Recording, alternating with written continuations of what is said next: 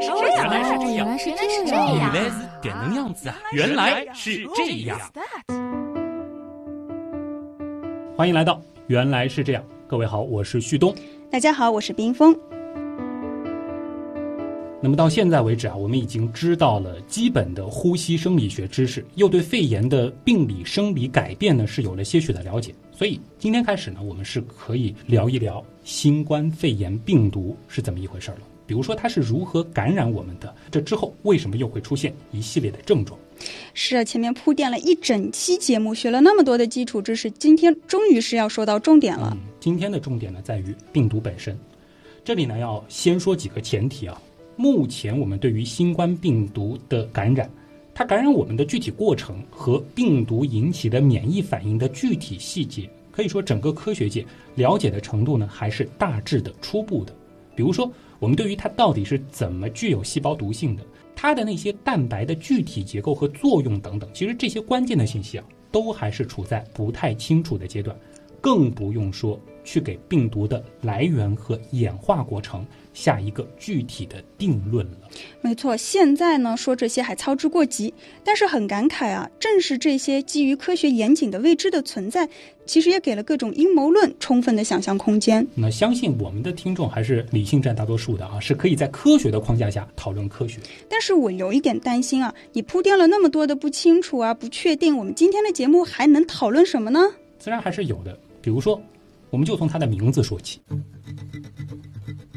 大家其实应该也都很熟悉了，就是叫新型冠状病毒嘛。哎，这是它目前的中文标准名。那不知道大家还记不记得，在新冠肺炎这个叫法出现之前，其实媒体上最早有一种称呼叫不明原因肺炎。嗯，我当时也播过啊。那一直到二零二零年的一月七号，专家组从一例阳性病人样本中分离出一种新型的冠状病毒样株。分离出毒株，这对于防疫工作来说算是非常重要的节点性的事件。是的，当时呢是在排除了流感、禽流感腺病毒、严重急性呼吸综合征冠状病毒，也就是我们俗称的 SARS 病毒、中东呼吸综合征冠状病毒，也就是 MERS 病毒等等其他的呼吸道病原体之后，那专家组认为这次不明原因肺炎病例的病原体呢是一种新型冠状病毒。二零二零年的二月十一号，世卫组织把这种新型冠状病毒正式命名叫 SARS-CoV-2。这个疫情的病毒名字叫 SARS-CoV-2，、但是我为什么记得之前还有一个叫法叫 COVID 幺九呢？哎，是被取代了吗？并不是啊，这里呢要先向大家强调这样一个知识点，就是这一次新型冠状病毒引起的肺炎疾病的名称叫做你刚才说的这个 COVID 幺九，其中的这个 CO 呢代表 Corona 冠状，VI 代表 Virus 病毒，而这个 D 呢是 Disease 疾病，幺九呢则代表它出现的年份二零一九年。所以连起来就是 Coronavirus Disease 二零一九。对，而导致疾病的病毒呢，则被命名为了 SARS-CoV-2。SARS 呢，就是严重急性呼吸综合征的缩写 Severe Acute Respiratory Syndrome，啊。这个词非常的复杂啊，反正我们记缩写就行了啊。冰封可以记全称啊。这个 CoV 呢是冠状病毒啊，CoV 就是那个前面说过的 coronavirus 冠状病毒。那么字面翻译呢，其实是严重急性呼吸道综合征冠状病毒二型。当然了，国内的中文翻译呢，还是叫新型冠状病毒。而2003年导致 SARS 的那个病毒呢，它的正式名称是 SARS-CoV，也就是严重急性呼吸综合征冠状病毒。而它导致的这个疾病呢，也不用多说了，就是 SARS，我们所说的严重急性呼吸综合征。嗯，也就是说，二零零三年的 SARS，它的疾病名称和病毒的名称是一致的，对就有点像慢性乙型肝炎和乙肝病毒一样。对，但是这一次的疾病名称呢和病毒名称是不一致的。是，我似乎记得关于这次的新冠病毒的英文名好像是有点争议的。是到现在其实还在争议当中啊。那我们单纯的从科学和医学的角度给大家解释一下为什么这样命名。目前呢，国际上对于疾病的命名和分类使用的是 ICD 十这套标准。这个其实在很早以前说处方的那期节目里面就和大家提到过。对，那么 ICD 十呢是世界卫生组织依据疾病的某些特征，按照规则将疾病分门别类，并且用编码的方法来表示的一套系统。这也就是为什么处方上很多的这个疾病代号我们看不懂的原因。那么现有版本呢是包括了十五点五万种代码，并且是记录了多种新型诊断及预测。那是不是可以理解为 ICD 十就是所有疾病名称和分类的一个字典？确实是这样啊。我们可以在世界卫生组织的网站里免费下载到 ICD 十的列表，里面的每一种疾病呢都对应一个代码。比如说常见的急性乙型肝炎，在 ICD 十当中的编码呢就是 B 幺六。稍微展开一下啊，在 A 零零到 B 九九这一串序列当中呢，这代表的是一些传染病和寄生虫疾病。比如说 B 幺五。到 B 幺九代表的就是病毒性肝炎，B 幺六呢就是大家比较熟悉的急性乙型肝炎，而 B 幺八呢则代表慢性病毒性肝炎。这个有点像我们去图书馆里检索图书分类号。对，所以通过这样的层状编号，不仅可以查询疾病，也可以查询疾病和疾病之间的互相关系。哎，正是如此啊。那这是疾病的部分，那病毒的命名又是怎么一回事呢？有一个专门的机构啊，叫国际病毒分类委员会，他们的冠状病毒研究小组 CSG 根据系统学、分类学和惯例，将这个病毒呢命名为 SARS-CoV-2。那么按照这个翻译，对应的中文名呢，应该是严重急性呼吸道综合症冠状病毒二型。当然，这个你在媒体上用是不是有点过于绕口了？新冠病毒就简洁明了。而且这个也算是约定俗成了嘛，对对吧？大家平时说起来也方便嘛。是，所以呢，接下来我们的节目为了叙述方便，我们还是把这个病毒就叫做新冠病毒。嗯，这么一说就很明白了。那关于病毒的命名啊，其实还可以和大家来延伸一下，我们讲一讲当年埃博拉病毒它命名背后的故事。埃博拉病毒的第一起病例呢，发生在当时的扎伊尔，也就是现在的刚果民主共和国。他们的有座小镇叫杨布库，在当地的一家医院里呢，是收治了一位发高烧的病人。那后来呢，就认为他是第一个感染者。不会这个病人就叫埃博拉吧？哎，你似乎发现了这个病毒既没有用国名，也没有用他所在的小镇的名字，嗯，自然也不会用病人的名字。否则的话，你想这个患者或者说他的亲戚朋友以后该怎么办啊？嗯。而事实上，最后确定病毒命名的时候呢，科学家正是为了防止这个小镇的人民。以后背负骂名，所以呢是使用了流经这座小镇的一条河——埃博拉河，用这个名字来命名病毒。看来关于病毒的命名还是有很多禁忌的。是的，这次疫情爆发以来呢，其实在世界各地产生的歧视案例已经不胜枚举了。那我们现在也知道，最开始有的地方说这个病叫武汉肺炎，它也是存在着歧视性的一个叫法，也是这样子的一个原因。由此呢，我们也不难理解。在给传染性疾病、细菌、病毒等等起名字的时候，为什么要尽可能的避免使用诸如地理位置、动物、个人或者是人群等情况？那就是为了防止出现不必要的歧视，或者对相关行业带来不必要的麻烦。要知道，在历史上甚至是出现过因为病原体名字而产生的国际争端。国际争端这么严重？比如说，在二零一零年的八月。《柳叶刀》杂志呢就报道过，发现了一种新出现的不明原因的病症正在南亚国家流行，而西方医学家呢就把这种超级细菌命名为新德里金属贝塔内酰胺酶细菌。新德里看来应该是和印度脱不了关系。哎，你看，一看名字就感觉病原国找到了，对吧？那么研究报告说啊，这种病菌是。英国医学人员在一名曾在印度住院治疗的瑞典病人身上发现的，而且许多病患是曾经在过去一年前往过印度等南亚国家旅游，因而呢推测这种新型细菌可能起源于印度。听起来没什么毛病呀。哎，作为旁观者，我们肯定觉得这没什么不合适的地方，对吧？但是报道刊发之后呢，就立即引起了印度卫生部门的抗议。他们呢是反对西方媒体将一种新出现的尚不明病因的病症与印度联系在一起，尤其不满科研人员使用印度首都新德里它的名字来命名一种细菌。也对我们设身处地的想一想啊，如果有一种病毒或者细菌被叫成什么上海病毒或者北京细菌，那我们肯定也不舒服。对啊，你到时候跟其他地方的人交流的时候啊，你来自上海啊，就是上海病毒的那个上海，嗯这，感受肯定会非常的对对对差，对吧？同理，也是这次的武汉疫情也是一样的道理、啊。嗯我记得科学杂志呢还举了一个诺如病毒的例子啊，诺如病毒的确用的是地名来命名的。一九六八年，在美国俄亥俄州的诺瓦克 （Norwalk） 是发生了流行性肠胃炎。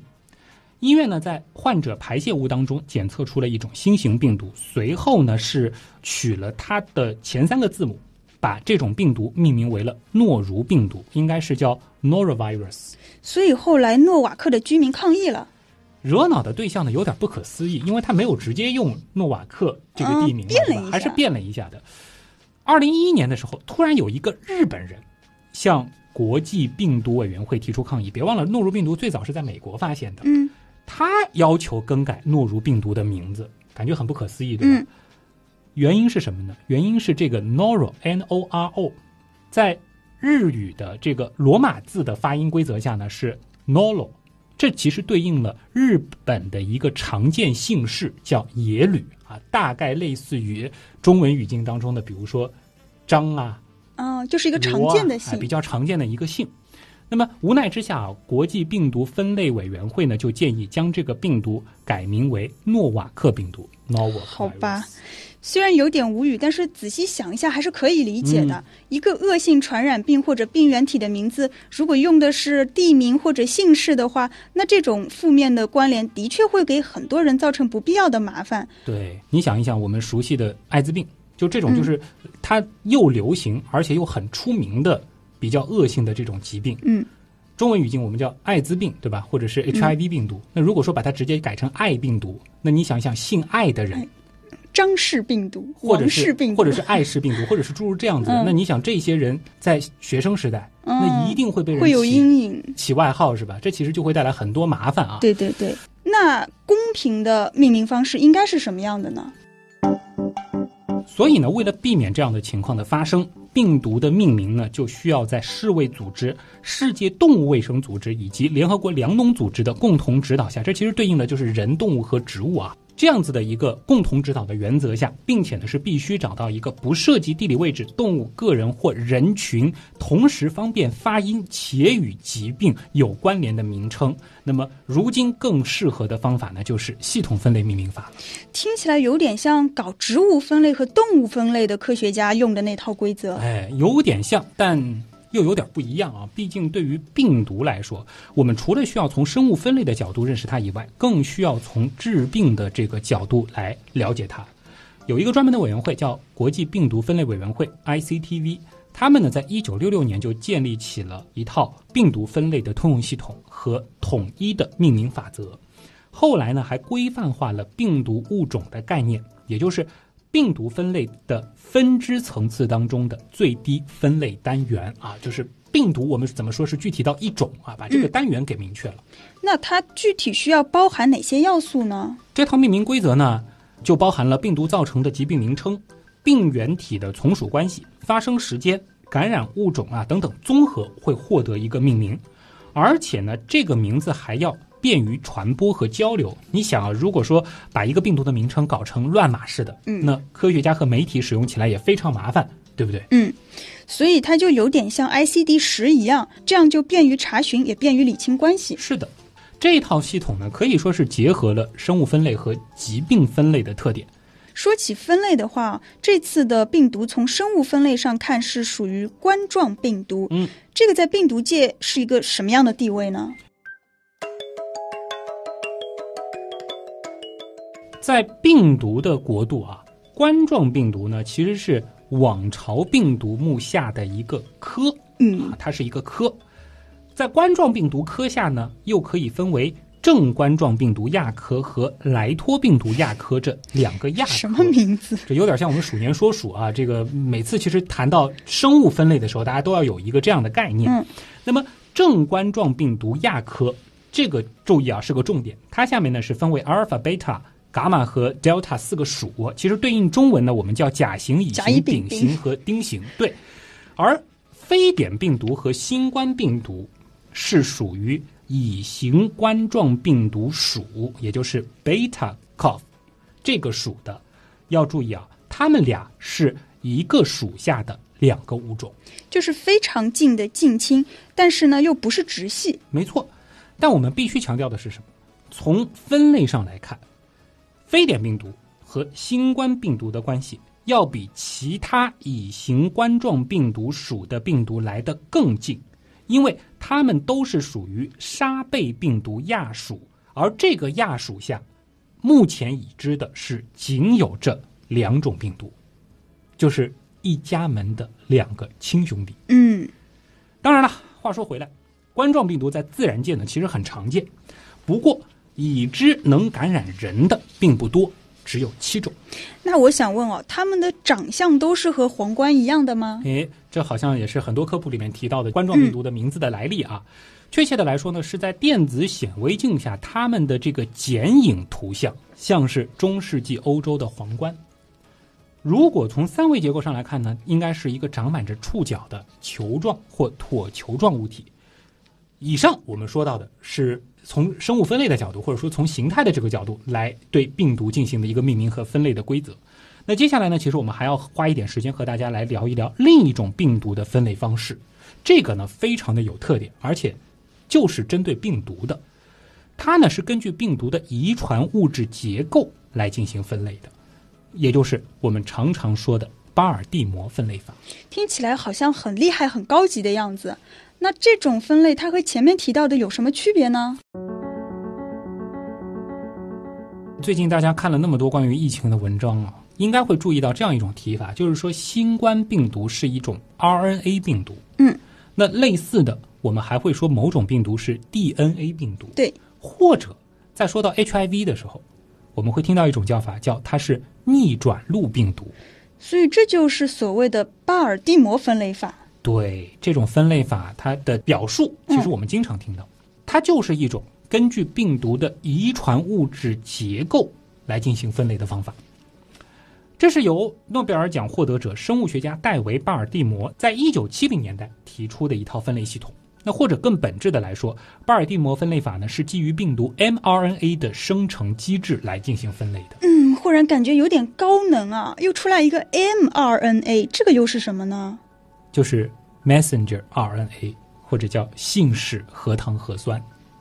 在从病毒基因组到蛋白质的过程当中呢，就必须要生成这种 mRNA 来完成蛋白质合成和基因组的复制。怪不得它就叫信使，就是传递信息的一个使者，没错，就很啊形象。对但是呢，来自不同病毒家族的成员啊，他们会采用不同的机制来完成这一过程。好像有点概念哎，不着急啊，我先问问你，就是咱们人类的遗传物质是什么？，DNA 啊，脱氧核糖核酸呗。哎，这肯定难不倒冰封啊。或者我们更加确切的来说，是以双链 DNA 为基础的具有遗传效应的基因，这就组成了我们的遗传物质。但是呢，病毒和我们不一样，对于病毒来说啊，只要是核酸都可以作为遗传物质。比如说 RNA 就是核糖核酸，对，也是一种核酸。所以呢，病毒的遗传物质呢，就包括了 DNA 和 RNA，而且对于病毒来说，单链和双链都是可以接受的。这样一排列组合啊，就复杂了，既有双链 DNA，也有单链 DNA，还有双链 RNA 和单链 RNA 病毒。等等，RNA 竟然还有双链的，对我怎么感觉高中生物教的不是这样的？确实啊，双链 RNA 在人体当中正常情况下是不存在的，但是呢，在自然界当中确实是存在的，有点像是氨基酸。我们人体当中存在的氨基酸只有二十种，但是在自然界生物体当中，氨基酸呢却有多达一百种左右。嗯，我们没有的，不代表自然界里也没有。是的，而且呢，巴尔的摩分类除了对遗传物质进行分类之外，还对这些遗传物质是怎么转录翻译这样的过程进行了一个详细的分类。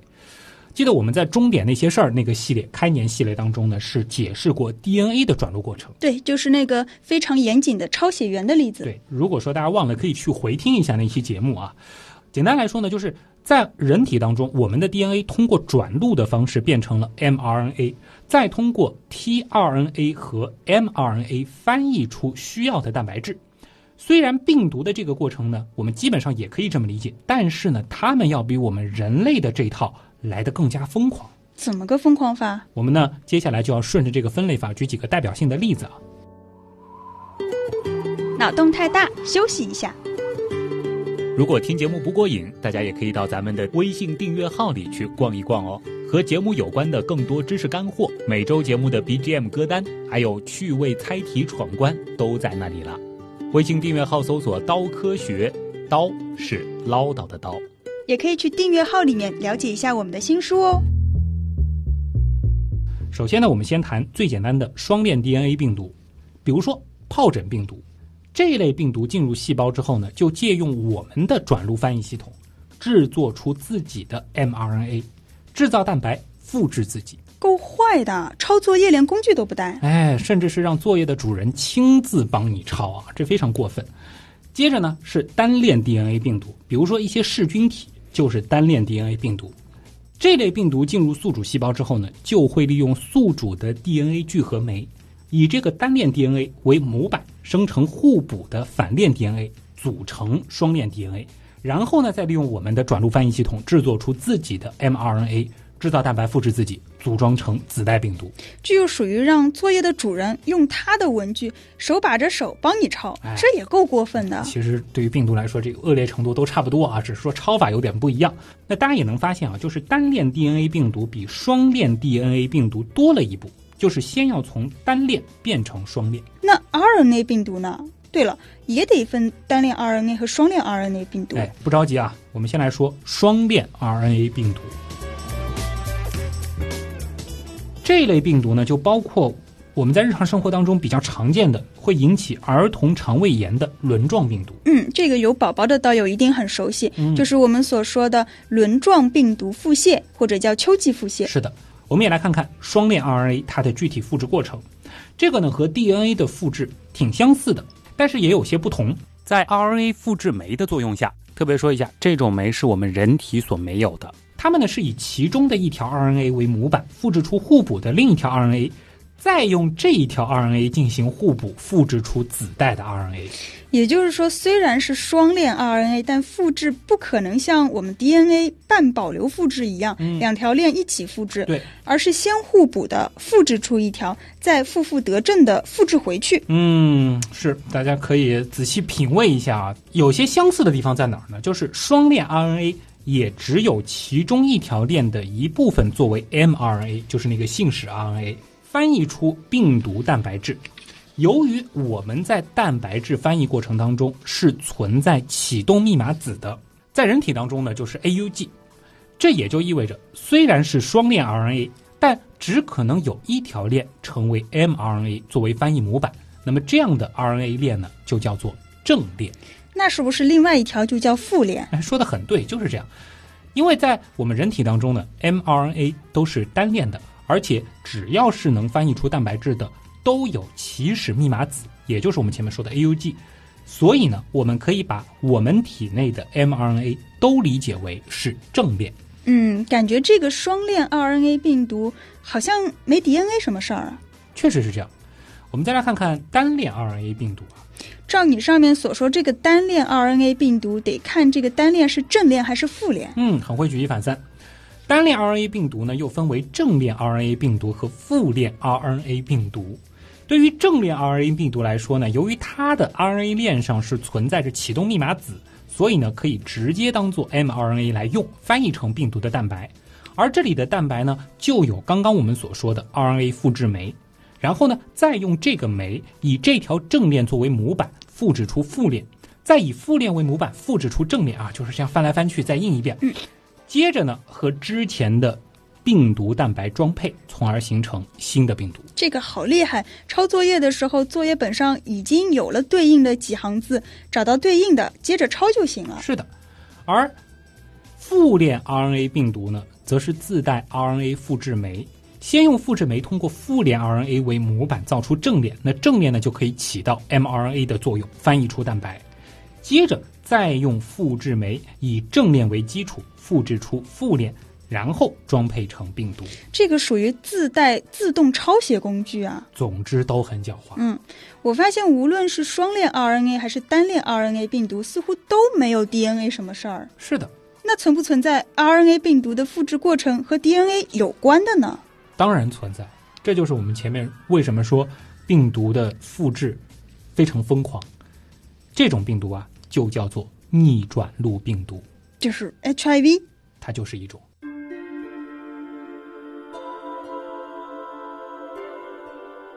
对于现在发现的逆转录病毒来说啊，只有双链 DNA 逆转录病毒和正链 RNA 逆转录病毒这两种。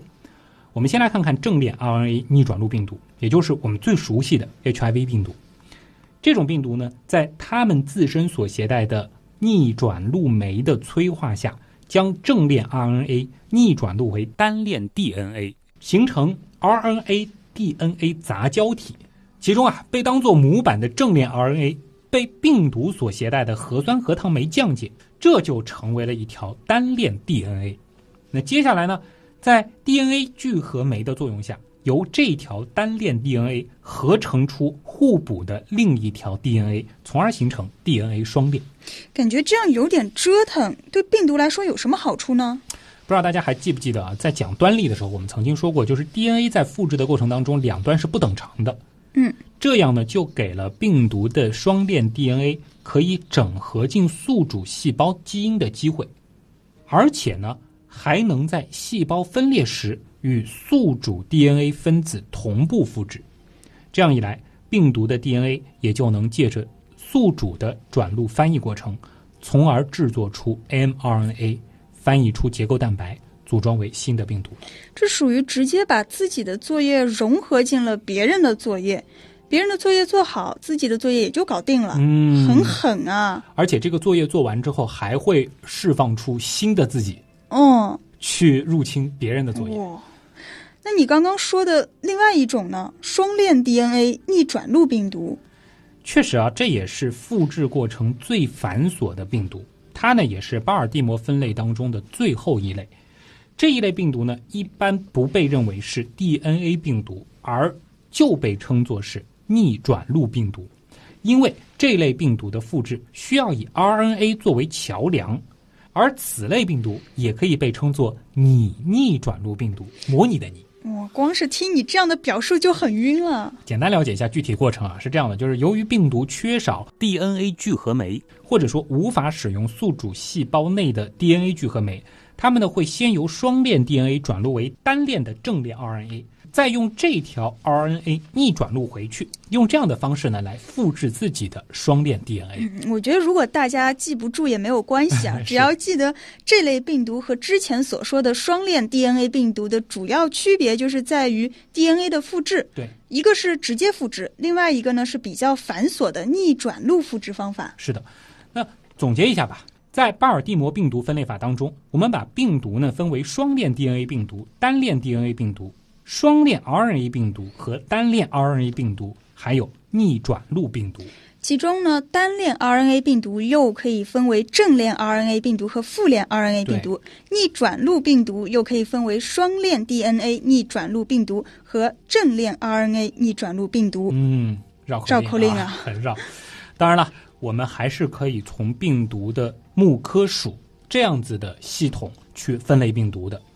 前面也说过，对于此次的新冠肺炎病毒，我们从系统分类上来说，就是属于冠状病毒科正冠状病毒亚科的贝塔属，或者叫乙型旗下的沙贝病毒亚属。而目前所知的这个亚属下的唯二的两个病毒物种。分别就是 SARS 病毒和新冠病毒。没错，那么从巴尔的摩分类来说，它们呢又都属于单正链 RNA 病毒。我忽然意识到，了解了这款病毒的巴尔的摩分类，也就明白了它是如何在人体内复制的。是的，作为正链 RNA 病毒的新冠病毒，进入我们的宿主细胞。也就是对应的肺泡二型上皮细胞之后，对，这个上次节目说到过，新型冠状病毒就是和肺泡二型上皮细胞的 ACE 二受体结合而致病。对，那我们可以简单的理解为，就是每种病毒它都自带一些钥匙，可以打开不同的锁。而我们体内目前看来能被新冠病毒打开的锁，就藏在肺泡二型上皮细胞里，也就是我们说到的这个 ACE 二受体。嗯，按照你刚才说的。它的部分 RNA 直接作为 mRNA 链指导蛋白质的合成。嗯，这其中的一种蛋白质产物是 RNA 复制酶，在 RNA 复制酶的作用下呢，先复制出负链 RNA，再以负链为模板复制出正链。嗯，这样的正链和之前合成的病毒蛋白组合，就生成了新的病毒。对，这就是新冠病毒复制的基本机制。那有了这样的基础之后，我们就可以看看。被大家寄予厚望的一款抗病毒药物瑞德西韦了。哇，铺垫了一整期那么多，原来关键就是想解释为什么说瑞德西韦是明星药物。是啊，理想的抗病毒方法，无疑是可以针对这种病毒独有的复制方式来展开，而且这种方式还最好是人体内没有的。为什么呢？因为这样一来，抑制病毒复制的同时，也不会干扰到正常的人体生理代谢。那对于新冠病毒来说，或者对于 RNA 病毒来说，不管它是双链还是单链，不管是正链还是负链，都会有一个我们人体怎么都不会有的东西。嗯，这是什么？前面其实已经说到了，就是 RNA 复制酶。嗯，对。因为我们体内不存在以 RNA 为模板来复制 RNA 的情况，对，所以这个酶就是一个不错的靶点。而瑞德西韦呢，就是这种酶的抑制剂。那它具体是如何工作的呢？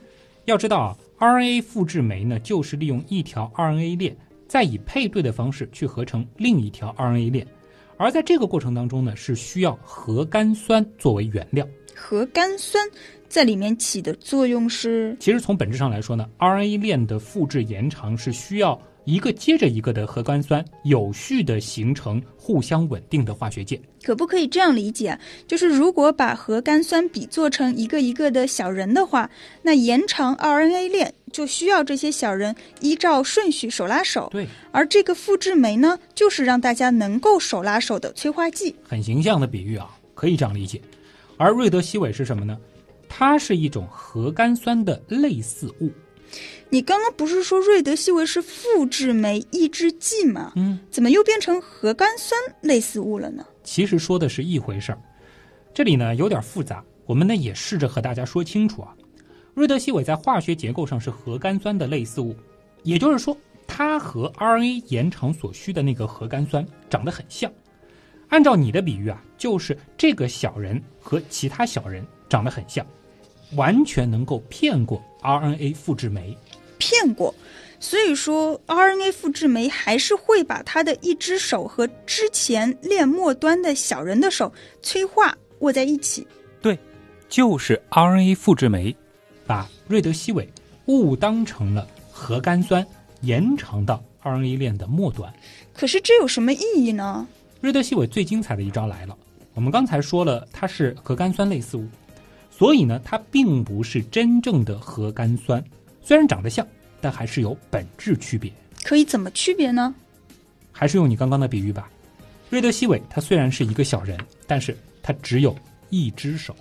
所以 RNA 复制酶把它链接在末端的时候，再想链接下一个核苷酸，也就是再想链接下一个小人，让他们手拉手的时候就没有手了。是，那专业的说法呢，就是。没有连接点位了，嗯，于是乎，RNA 复制就停止了，而且 RNA 复制酶就永远的停在了这条再也完不成的链上。原来是这样，就是这样。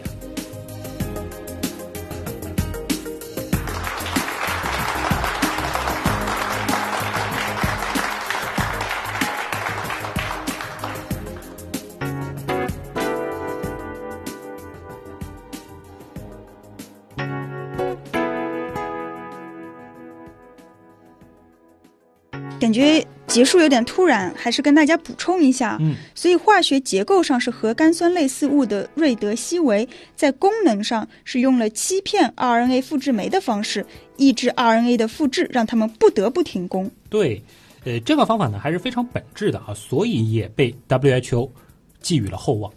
当然，我们也需要知道，毕竟这是一款新药，即使目前来看理论上的推导完全没有问题。甚至动物实验和初期的临床试验，我们也看到了明显的效果。但是呢，在没有系统性、大规模的临床实验之前，就贸然全面使用，依然是存在风险的。历史上类似的例子也很多啊，这里呢我们就不一一枚举。所以到目前为止，瑞德西韦还是处在三期临床试验阶段。是。即使世界各国的药监部门为了应对疫情，或许会对它大开绿灯，但是这些该做的验证工作依然需要继续。因此，距离它的正式上市，我们相信啊，也必然需要再等待一段时间，甚至这个时间并不短。其实呢，用在病患身上之后，它是否能如预期的一般有效，或者说这种有效是否真的是因它而起？而不是因为，比如说人体的自愈，或者说是同时使用了其他的治疗手段的结果，这些都需要严谨的反复验证才可以。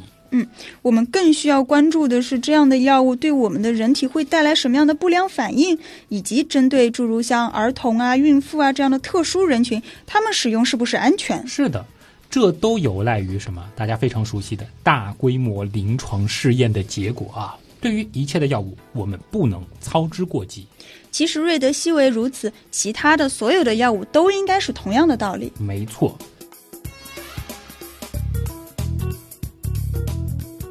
其实今天呢，主要是从病毒的分类说起。那我们简单的谈了一谈病毒在我们体内它是如何复制的，以及为什么明星药物现在被看作是明星药物，对吧？这个背后。主要就是这样子的一个叙事。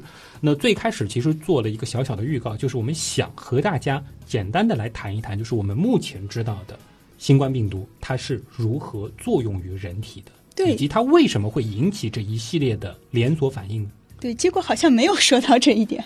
呃，谁让病毒本身它背后涉及到的这个知识量就非常非常的大啊！要解释任何一个问题，你会都会发现要铺垫很多才可以。那么在这个系列的下一期。